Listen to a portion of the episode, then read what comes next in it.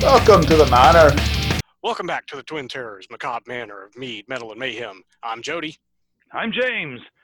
And whenever five or six English speaking people meet around a fire on Christmas Eve, they start telling each other ghost stories. Nothing said. Wait, wait, this seems really familiar. Yeah. It's a Have you quote, read that before? a quote from Jerome K. Jerome out of his Told After Supper, and I think I read this last year. you may have. That, that would year. require going back and listening to last year's episodes. It would, and I did, and I know I did, and I'm doing this on purpose. oh, oh, okay. Well, in that case, never mind. How do you like my acting chops? Uh, yeah, yeah, that's great. Good job there, Macbeth. I, I, I, I mean, wow, that was really cool. you you had us all fooled.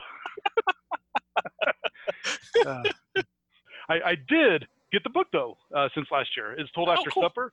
It's a real quick, easy, fifty some page. The uh, version I got is fifty pages. I mean, you know, different sizes of pages would mean different. True. Yeah. But you know, it's it's it's a nice read. It's fun. The, the guy's very humorous. It actually is satirical a bit about the English Christmas type of things, but they're decent ghost stories for Victorian era type ghost stories. It's pretty nice. I liked it. Cool. Cool. So I just wanted to throw that out there uh, because it's mentioned last year. Uh, was the Ghost of the Blue Chamber one of the stories? Yes, it was. Ah, that was that's in the book that I um, that I was uh, that I'm reading right now. I just haven't got to it yet. nice. It's probably the uh, last chapter in the book. Uh, it's the best story too. Uh, that's the Oh. one I was sending you pictures of the other day. Oh, cool, cool, cool, awesome. yeah, it matches up with some of our Halloween stuff where we talked Yeah. about cock crowing and the sun rising and stuff Yeah. And, And- what's not? and what's not. Yeah. And and obviously, when you die, you get to smoke the spirit of all the pipe tobacco that you smoked when you're living. So we're gonna have to do some catching up. So we have plenty of pipe tobacco when we haunt people. Oh, yeah. But it's good. Uh. And uh, I've got another one here that Jody actually sent me a picture of. I don't know if I would have seen it. And you have these too, right? The the Valancourt book of Victorian Christmas ghost stories. Yes, I I actually have all three volumes. As, as far as I know, there's only the three. That's all I Um, saw. I have not had a chance to get into these yet, but uh, I'm, I'm I- looking forward to it. I probably won't until after Thanksgiving. And so we're going to talk about a couple specific ones. Yeah. Uh, but uh, were there? Uh, I've got a, a. Well, here, you know what? Screw it. I'm going to go first. Ha ha ha. Okay, go ahead, go ahead. Uh, Martin Freeman, who we all know from Hitchhiker's Guide to the Galaxy and Lord of the Rings as Bilbo from the Bilbo things and Sherlock Yeah, and everything. yeah. Uh, Uh, Marvel. He's he's been in some of the Marvel movies. So uh, Ghost Stories. He's a. It's about a year or two old movie. A Uh-huh. guy who good debunks things, but from what I've seen, it's it's actually kind of creepy. It looks like a nice British folk horror movie. I am gonna have to check that out because I like him as an actor anyway. I, ever since I first, first saw Hitchhiker's Guide to the Galaxy, I was like, this guy's pretty good. And and, and then when they announced that he was going to be Bilbo in the the Hobbit trilogy, I went, well, he does befuddled Englishmen very well, so Yes, he he'll, does. he'll, he'll be perfect. And then they. They, they announced him for the Marvel stuff and they said which character he was playing and I said hey, he's playing another befuddled character great Yep. he wasn't as befuddled in the Marvel stuff though that was kind of surprising they changed the character a little bit No, and he's in the uh, Cornetto trilogy, the the Shaun of the Dead. And Oh, the- yes. so- and it, he usually has smaller parts in the first two, uh, Hot Fuzz and Shaun of the Dead. But yeah, in the in the third one, Into the World, he's got a fairly big part, and I- he's you- slightly that's- befuddled Englishman. That's the one I haven't seen out of those. it's good. I, I like I like all three a lot. So, and uh, other than that, I think the only other one I really am planning on watching because it's a, a, a ghost story English type of thing, and it's folk Uh, Mhm. although it's probably more appropriate in the fall. I just didn't get a chance to watch it. But it's uh, The Living and the Dead, starring the, the the guy who played Merlin in the Merlin series, Colin Colin something something, Colin Morgan. Okay. Um, but it's a BBC show, six episodes, really good. I wish they would have renewed it because they had a really good cliffhanger that would have kicked ass. Huh. But oh well, well, what are you gonna do? Uh, Um, I, so, well, I was just, I wanted to, unless you had more. No, just I was just gonna say that we all know how much Jody and I prefer the folk type of horror, psychological, and then that's you know Yeah. probably way more accurate with the Christmas ghost story type of things than the new slasher stuff. But Yes, yeah. I, um, what I, what I was going to say, what I've been reading, um, I haven't really thought about watching anything yet. Um, I really should look into the ones you've talked about and look uh, to try to find some other stuff. But um, the book I've been reading, uh, which um, actually has the two things we're going to talk about here in a minute, is uh, Ghosts of Christmas Past, and it's edited by Tim Martin. And I, I also got this off of Amazon, or I, yeah, yeah, that's that's the way I wanted to say that. I also got this off of Amazon. Easy for you to Um, say. yeah, Yeah. So how, how do you like the book so far? Uh, so far, pretty good. Um, I've read. Uh, let me see how many I've read here. Three, just three, four technically. Yeah. Um, no, that's the wrong. That's the wrong bookmark, dumbass. um, yeah, four, four. But yeah, so far, um, so far I'm enjoying it. Um, now this one's not all Victorian stuff. Some of the stuff's more recent. Uh, yeah, another and one of the ones I read, I was I was like, that's definitely a more recent story because it used the word fuck. and I'm like, that wasn't a Victorian story. I'm glad our drinking game does not consist of when we cuss. Never make it through an episode. You would not. Hey, do you know who uh who might know when fuck started to be written down and used a lot? Um, philologists. Fucking philologists. uh, nicely done. Yes. And I had the drink. And would you like to know what I'm drinking tonight? Um, sure. Yes. I'm going to tell you anyway. I figured. Uh, because we're talking about Christmas ghost stories, which is a very English thing. And the two things we're doing tonight is English, are, Yes. are English. Yes. Samuel Smith's Winter Welcome. Ah, I don't have anything that's cool enough yet that I can drink that's Christmassy. But yeah, that, that Samuel Smith stuff's really good. Oh, yes. 30th anniversary of their Winter Welcome, too. Oh, nice. Uh, brewed it. Brewed at Yorkshire's oldest brewery. Blessings of your heart, you brew good ale, William Shakespeare. Yeah. I'm, I'm having a shipyard pumpkinhead ale so that I can finish this off. It's- Nice. uh, so still, still end of the year holiday kind of stuff. So well, technically, Thanksgiving would be a decent time for pumpkin spice ales, also. You know. yeah, uh, yeah, and we're we're recording this shortly before Thanksgiving, so Yeah, so we're, you're fine. And Yeah. even if and nobody else thought you were, fuck them. Just your beer. We all drink what we want when we want. If you all want to Yeah. drink your summer sippers in the middle of winter, go for it. yeah, Well, should we move on? And yes. Let's. all right then. Which one would you like to do first, my good gentleman? Um, well, I was saying, uh, I or saying, yeah, I was saying, What I are you was- talking about, Mr. Drummond? I was, uh, uh, I was thinking we should do this story by Mr. James. We I should, mean, I, I mean, M.R. James. oh, yeah, he's okay too. Yeah. oh, what is that? Montague, Montague Uh, Rhodes. Something like that. Yeah. I, I remember um, because I listened to our episode from last year a few days ago. Yeah. Montague is right. I think it's Rhodes. I I believe you are correct. Wonderful English author, born 1862, died 1936. Yes. And it is apropos that we are doing this story this year because I was this is the yeah this is the hundredth anniversary of the publication of the story. That is correct, and I know that because Jody told me a couple days ago. Yeah. in, in which story? So I know in our previous episode I'd mentioned uh, a couple of my favorites. The Mezzotint is, is my my favorite by him, but he does great ghost stories and stuff. And what which one is this? This is the story. uh, Literally, this that's that's how it starts. The story of a disappearance and an appearance. Very good. It's just it, it's letters. Letters a Yeah. gentleman wrote to his brother, Mhm. telling him that he went to go check on his uncle because his uncle had been missing, Yes. and it, it takes the form of letters. yeah. Yeah. uh, that Um, start on December 22nd and goes through Christmas. Uh huh. Yes. Um, 1837 actually is the, the year it takes place. Does Yes. starts Um, Great Chrishall and Exus. Exus? Yes. Xmas. Yes, Xmas. And he does make you. That's a good point. This was written in 1919, and he makes a point. uh, He makes point of using Xmas at one point in one of the letters. He does. Um, so yeah, everybody who says that you know is hasn't been used until recently is full of shit. that is correct. Remember, it's just the chi. Uh, X is a big chi from the Greek letters for Christmas, so it's cool. Yes, and it, it takes place in a village. Uh, known only as B. Now, I, I I've always wondered this. Do you know why they Really? would do this? I yeah. have a, I have a. Uh, Does it oh, actually give- no, no, no, no. Sorry, look at it. Okay. It gives the name of the place he stays, but not Right. Yeah. Yeah. I- the, the, inn or whatever that he stayed in, which was uh, what King's Head, I think. King's Head. Yeah, Yeah. it's Um, funny because it I- actually gives the name of the town he starts in, which is Great Crystal in Essex. But then, yeah, Yeah. he just goes to B, and I don't know. Poe does that a lot too. Did that a lot. Yeah, and I don't know. Well, and considering when these when these letters took place, it makes sense that he would use that convention. Uh, if you just give the first letter of, of the the town, and and he actually um, he makes a point. The author of the letters only used his initials, so he doesn't know who the guys who wrote them.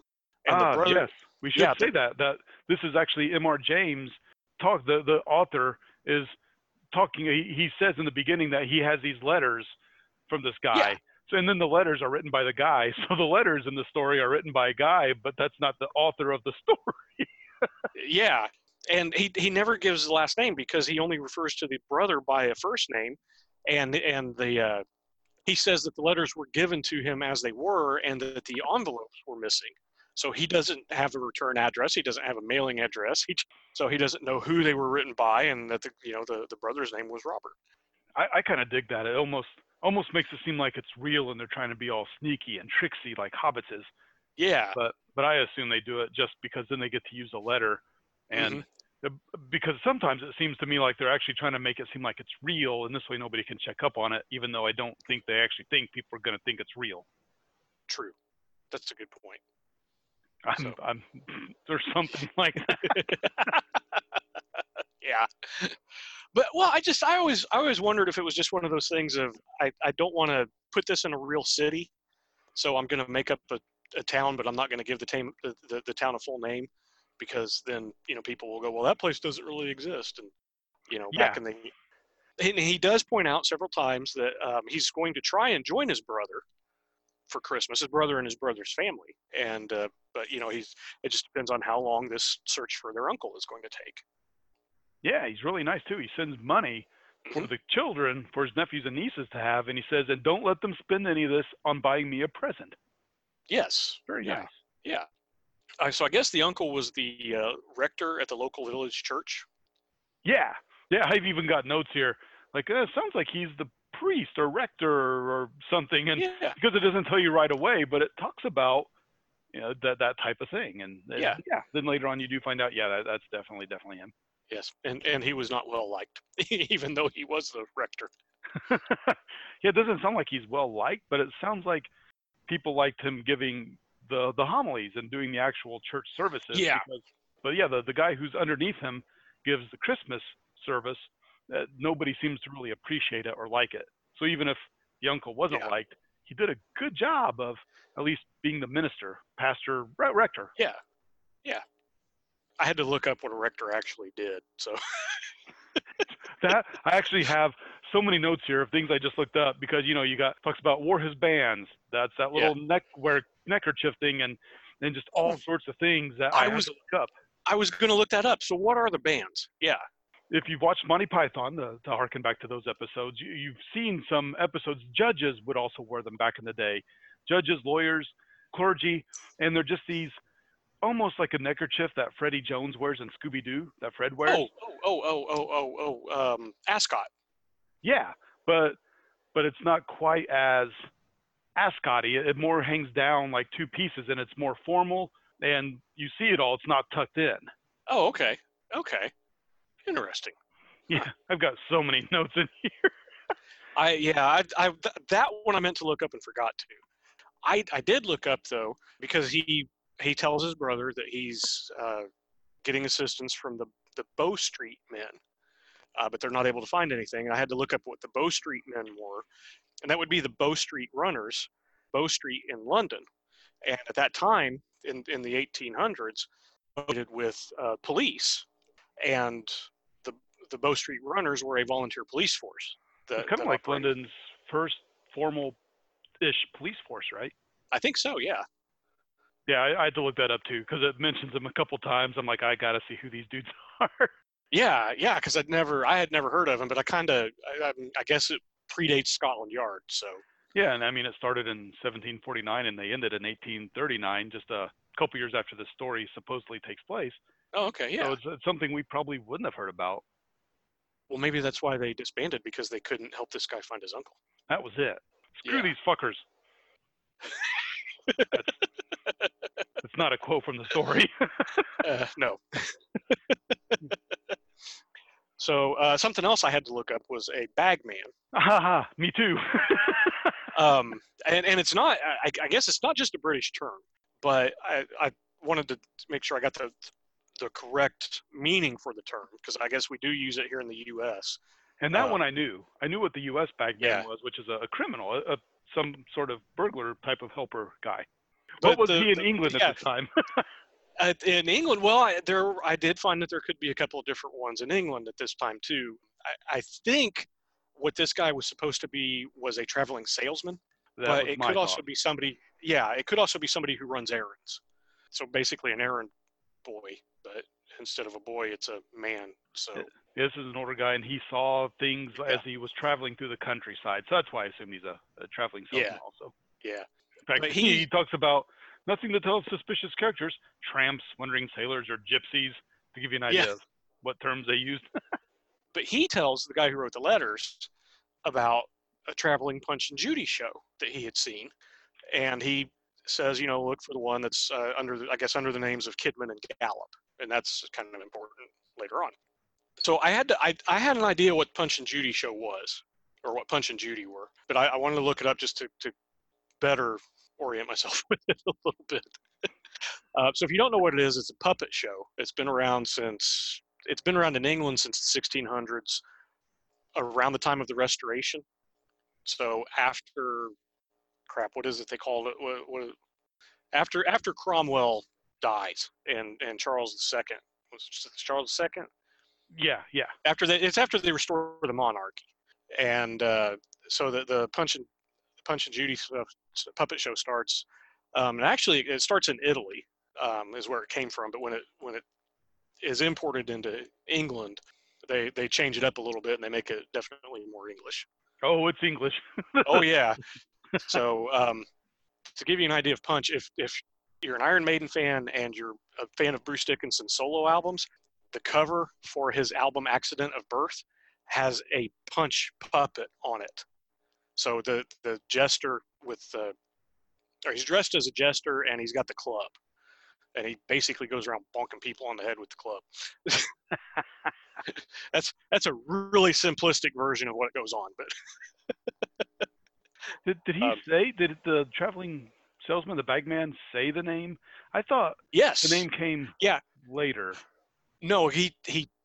I thought the because I thought he told him to look for that one because because the Toby dog in that particular performance was really good. That's what the guy was really on about. Yeah, and I had to look dog. up. I had to look up what a Toby dog was, but I thought that the names, like those names that- you that just gave, came in in something we'll talk about in a second, and was only yeah at the very end.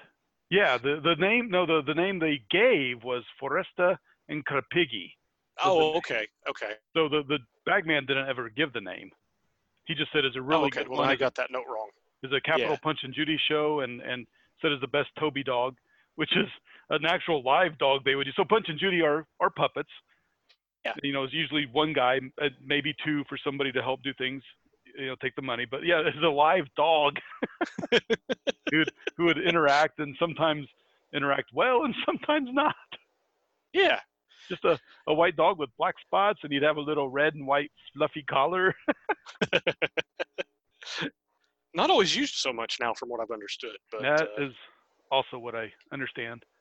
yeah, I did also know I know some of Punch and Judy. I knew a little bit. Like I remember the bat and stuff, and you know Punch Yeah. beating the crap out of people. Although I don't think I ever realized he actually killed people until I looked this up. Um, right. But uh, the devil can actually be a character. Yes. And uh, if you know Queen, the band, their most Uh-huh. popular song, Scaramouche, Scaramouche, will you do the fun thing? Scar- Mr. Scaramouche is a Punch and Judy character. he gets he gets Uh, beaten for cowardice when he every each character doesn't always have to appear they kind of do a little bit you know on the fly Right. But yeah, Mr. Scaramouche is a character who's sort of a flirtatious Lothario, but then he gets beaten up for cowardice later on. So I'm Yeah. assuming that's where uh, Freddie and the boys got the, the lyric for that. Could be. I'm out now. I'm kind of wondering if Bohemian Rhapsody isn't all about a Punch and Judy thing. Damn it! Now I'm gonna have to look that up. Uh, Um, kind of a uh, speculation on our part there. Let's just say that. Um, nutter, right? yes. Yeah. and it's it's interesting because the actual Punch and Judy will be later, but after he's told about this, the guy has a dream about a Punch and Mm-hmm. Judy, and so right now you're thinking, well, this isn't much of a ghost story. The guy's uncle's missing. Oh, big deal. Right. The dream to me was where it first got really nightmarish, creepy. Yes, and that's yeah in the dream, and that that was where the name Kidman and Gallop came up, right? No. No. Not yet. Uh, wait, wait, wait, wait, wait. Yes, Because it came up. yes. Yeah, because it because he recognized the name That's when right. he saw it. Yeah. that is you are correct. See, I'd find my note because I also yeah. have See. things all over the damn place. Yes, in the dream, it's it's called that.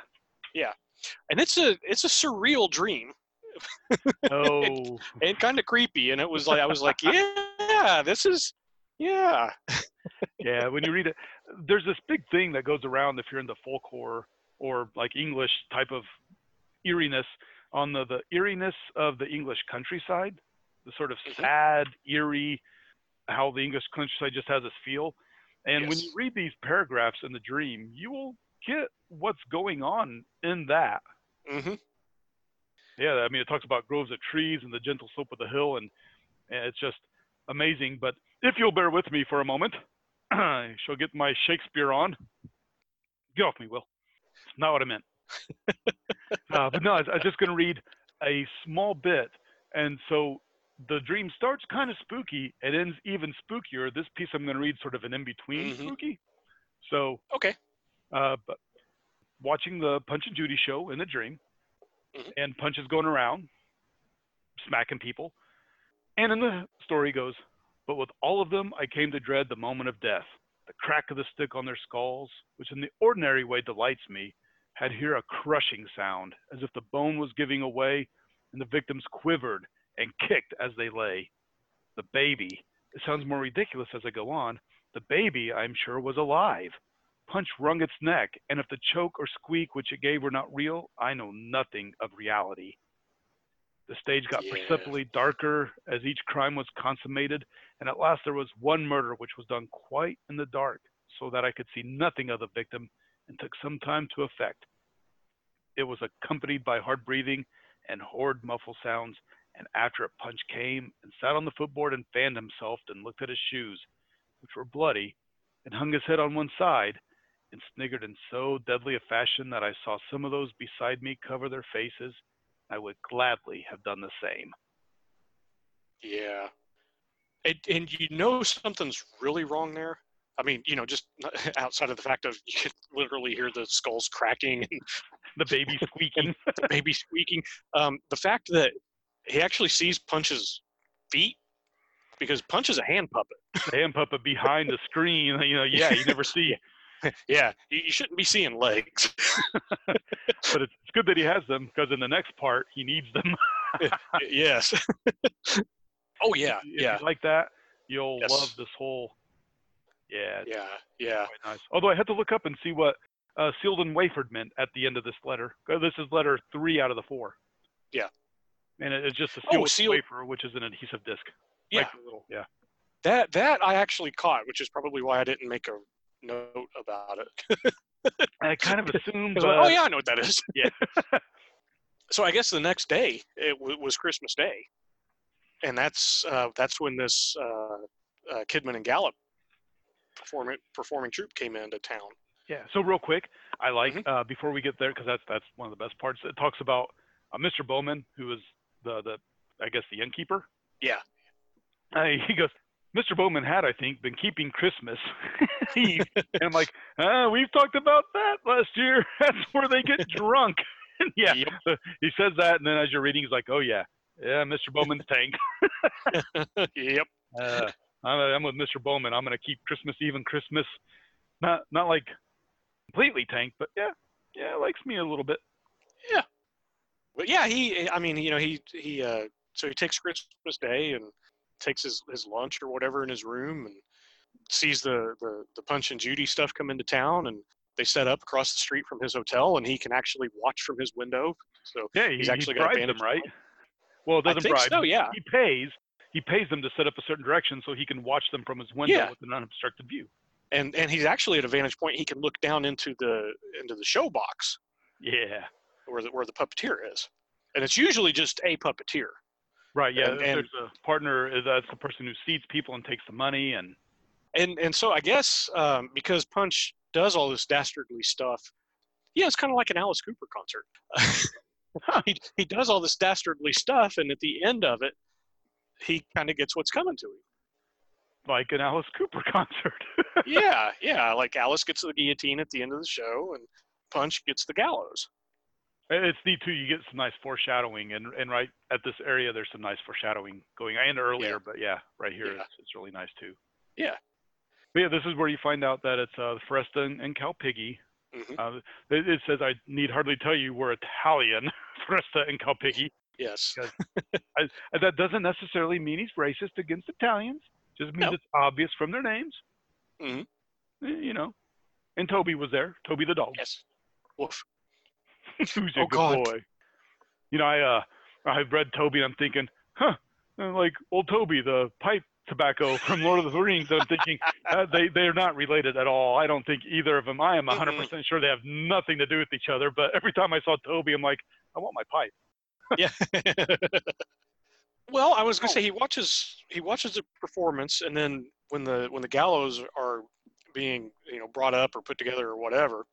Which, Um, which actually have a, a small note on that too. There's a name that is associated with the famous English gal hangman, uh, Mr. Ketch. Yeah, yeah, Which- and that that's usually one of the, the characters. That's usually the executioner in the in the play. Right, and he's actually not just from Punch and Judy. He's actually an English type of uh, folklore type of thing, and and I do have a little episode based on famous jacks of English fairy tales and catches. Huh. Cool. We, we can move along. That's all I, I wanted Yeah. to say. It's for it's foreshadowing. Ooh, Yes. which is a drink. Damn it. so yeah, he he can see down into the show box, and as they're they're getting ready to do the gallows thing, he he sees some weird stuff, and I didn't really make a note. I just kind of said there was a commotion. I didn't really make a note of Oh, what the weird uh, stuff actually- was he saw. the other thing I was going to read Yeah. was, was a little snippet from here. May, may I? Okay. Yes, perfect. Go ahead. All right, so yeah, he's looking down into it. He goes, I expected it to emerge into their view, the audience, but instead of that, there slowly rose for a few seconds an uncovered face with an expression of terror upon it of which I'd never imagined the like. It seemed as if the man, whoever he was, was being forcibly lifted with his arms somehow pinioned or held back towards a little gibbet on the stage. I could just see the night-capped head behind him. There was a cry and a crash. The whole showbox fell over backwards. Kicking legs were seen among the runes. And I don't want to give more because otherwise, you know, we can talk about it, but they they should Yeah. still read it. Well, yes, they should. Well, at that point, one of the performers takes off running. Right? Yeah, yeah. Well, the, yes, the the letter of the the author of the letters thinks he just sees one person. Everybody else thinks there's two, Uh huh. but Yeah. So they see they see he sees one. Everybody else says they see two, and they take off chasing after him. whereupon they come to the uh, the chalk pit, Mhm. and the man blindly falls over the ledge Mhm. and breaks his neck. And as they are searching the chalk pit when they go to get him out, what else do they find? Poor Uncle Henry. Yeah. the sack over his head and the throat horribly mangled. Mm-hmm. But then they, they realize that the second guy wasn't there, so they go back and he actually was dead underneath all the whole showbox that had fallen over. Yeah. But the neat part, So, was it the ghost of Uncle Henry that everybody else saw chasing the guy to the chalk pit? Could be the ghost of Uncle Henry. Yeah. It could be the ghost of Uncle Henry that made like that he saw coming up as the in the hangman's noose. yeah. That could have been another victim. They did this in every town, perhaps, with a victim of some kind. Possibly. Maybe Uncle Henry knocked it all over though. Yeah. But did Uncle Henry give him the dream? Because here is where we find out they weren't Italian. They were Kidman and Gallop, just as in the dream. hmm Ooh. Yeah. Everybody's like, you find that to be ghostly, you wusses. Yeah. I didn't say I sat here and read it and was scared to death. It's just No, really it- well written. yeah, it was it was a very good one. Um, now, apparently, M.R. James, and I may have mentioned this already when we started talking about this. M.R. James liked to do his ghost stories and have them take place around Christmas time. Yeah, yeah. Uh, Jerome K. Jerome, the the one I gave a quote from earlier, actually talks about Christmas ghost stories, especially Christmas Eve for him. But Yeah. around Christmas time, at this time was a a big thing, and M.R. James just totally dug that and got into it. Yeah. I'm just going to mention also that there are several references, at least two, I think maybe three references to Charles Dickens, who we mentioned last year Yeah, for the Christmas Carol. Uh, but it talks about it says if I could write as well as Boz or explain as well as Boz, and that's a nickname for Dickens. And it talks about the Pickwick Papers. So I know there are at least those two. So okay. and Dickens died in 1870, which was 40 years before this 50, Yeah. about 50, Yeah. about 50 years almost before this was written. So he had a big effect on everything, and they, they kept doing it for quite a while. It's good, and and I just like the fact that when people reference this type of thing, they call it um, Jamesian. Yes. you would like that. Well, yes, I would. Grim sighed.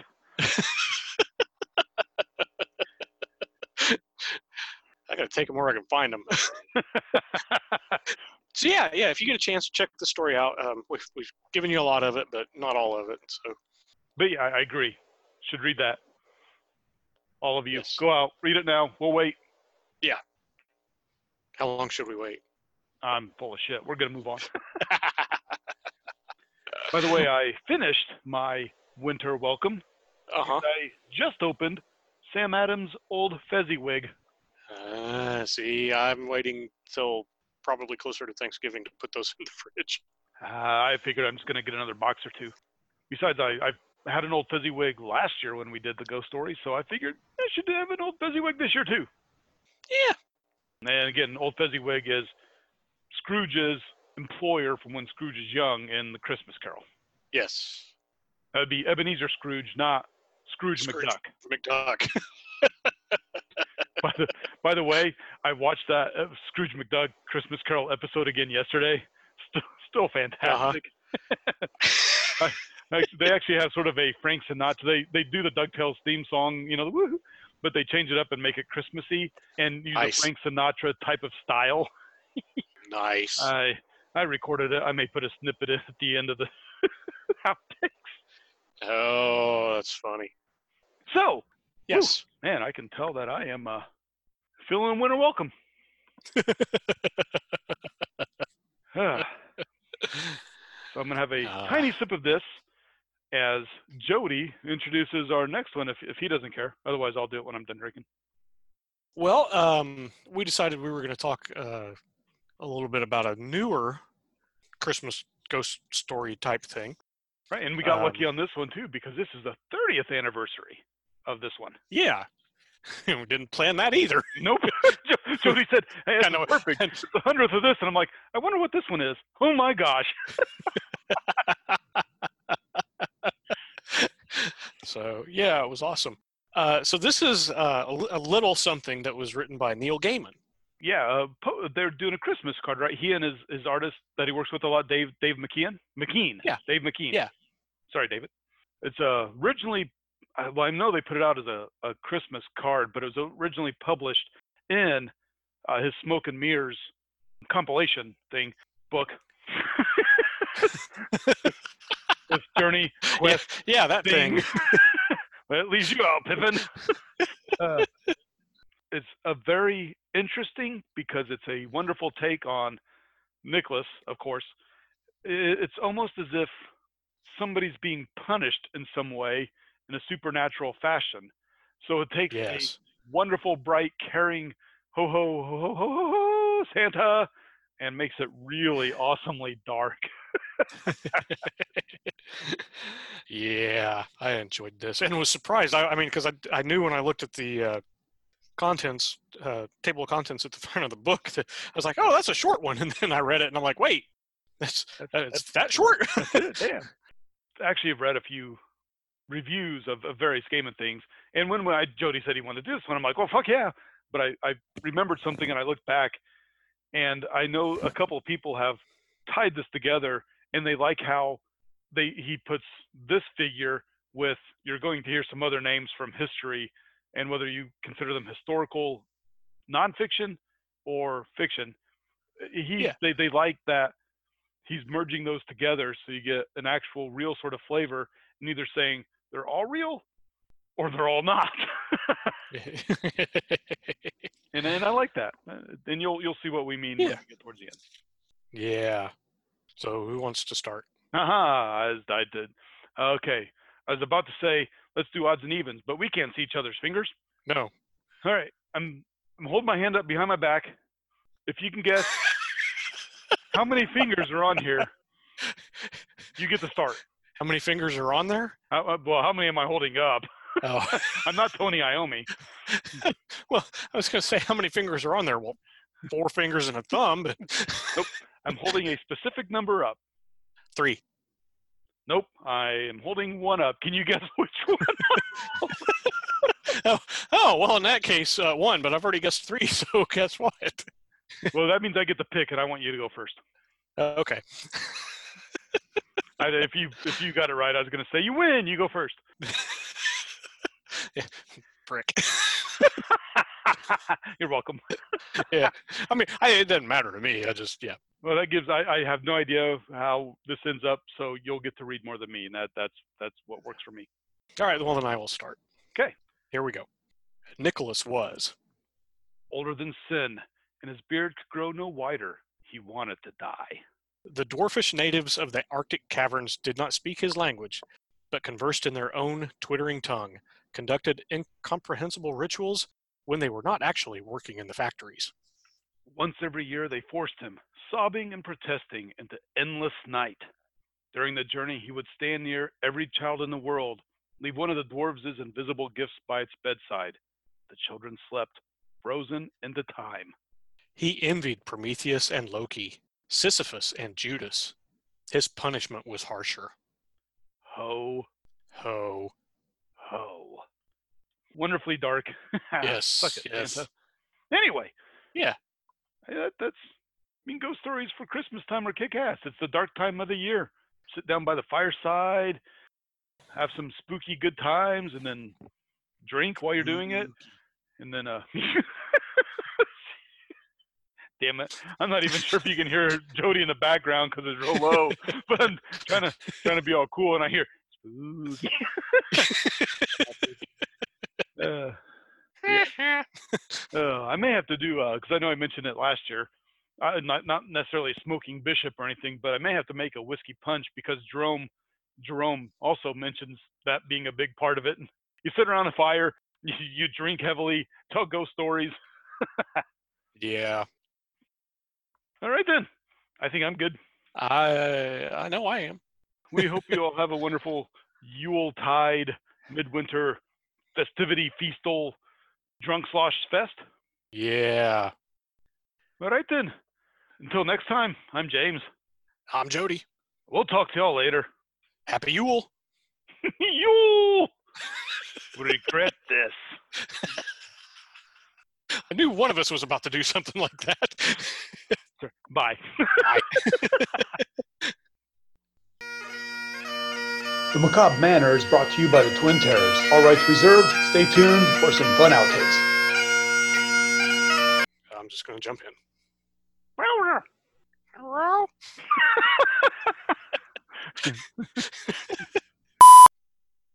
Flow, flow, flow, flow, flow, flow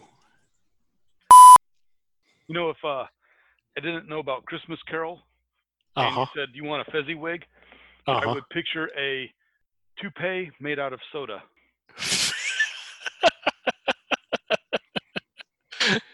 I can see that. Anyway, we, we digress. yes.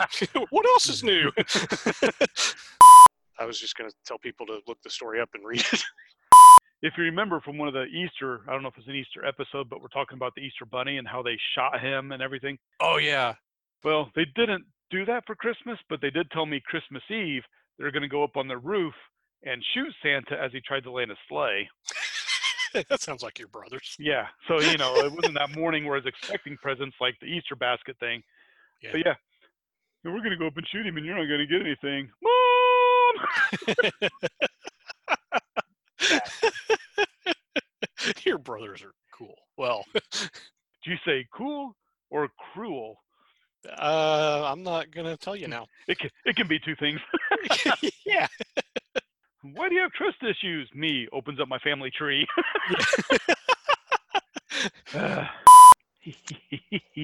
I was actually belching from the last drink when you said that. You're- You're welcome. Yeah. Jerome K. Jerome, who I've mentioned you know, the, at the beginning, where he's very satirical and kind of hilarious for back in the thing.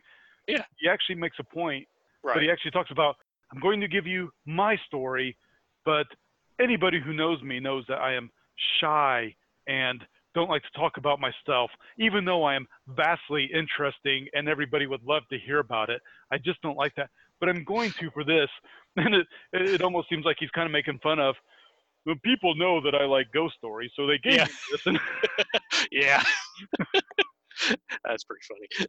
but yeah, it's, it's good. And, you know, because we are nonprofit, educational. Yes. if we did this for money, I bet even our small little podcast would get a cease and desist from Disney. Those tightwad bastards. Oh, jeez. Yes. yeah, I'm going to start that over. Dwarfish Navy. There. Dwarfish navies. Yo ho yo. Going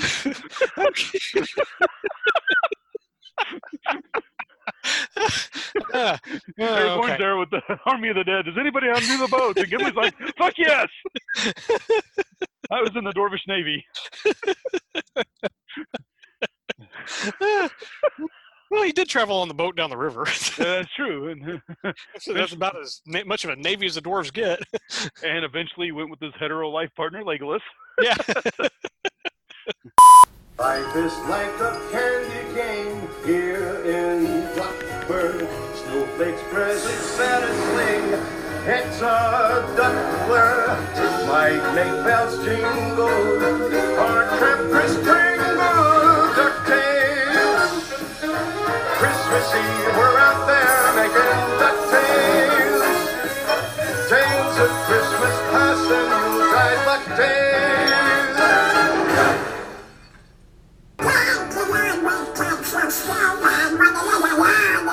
What?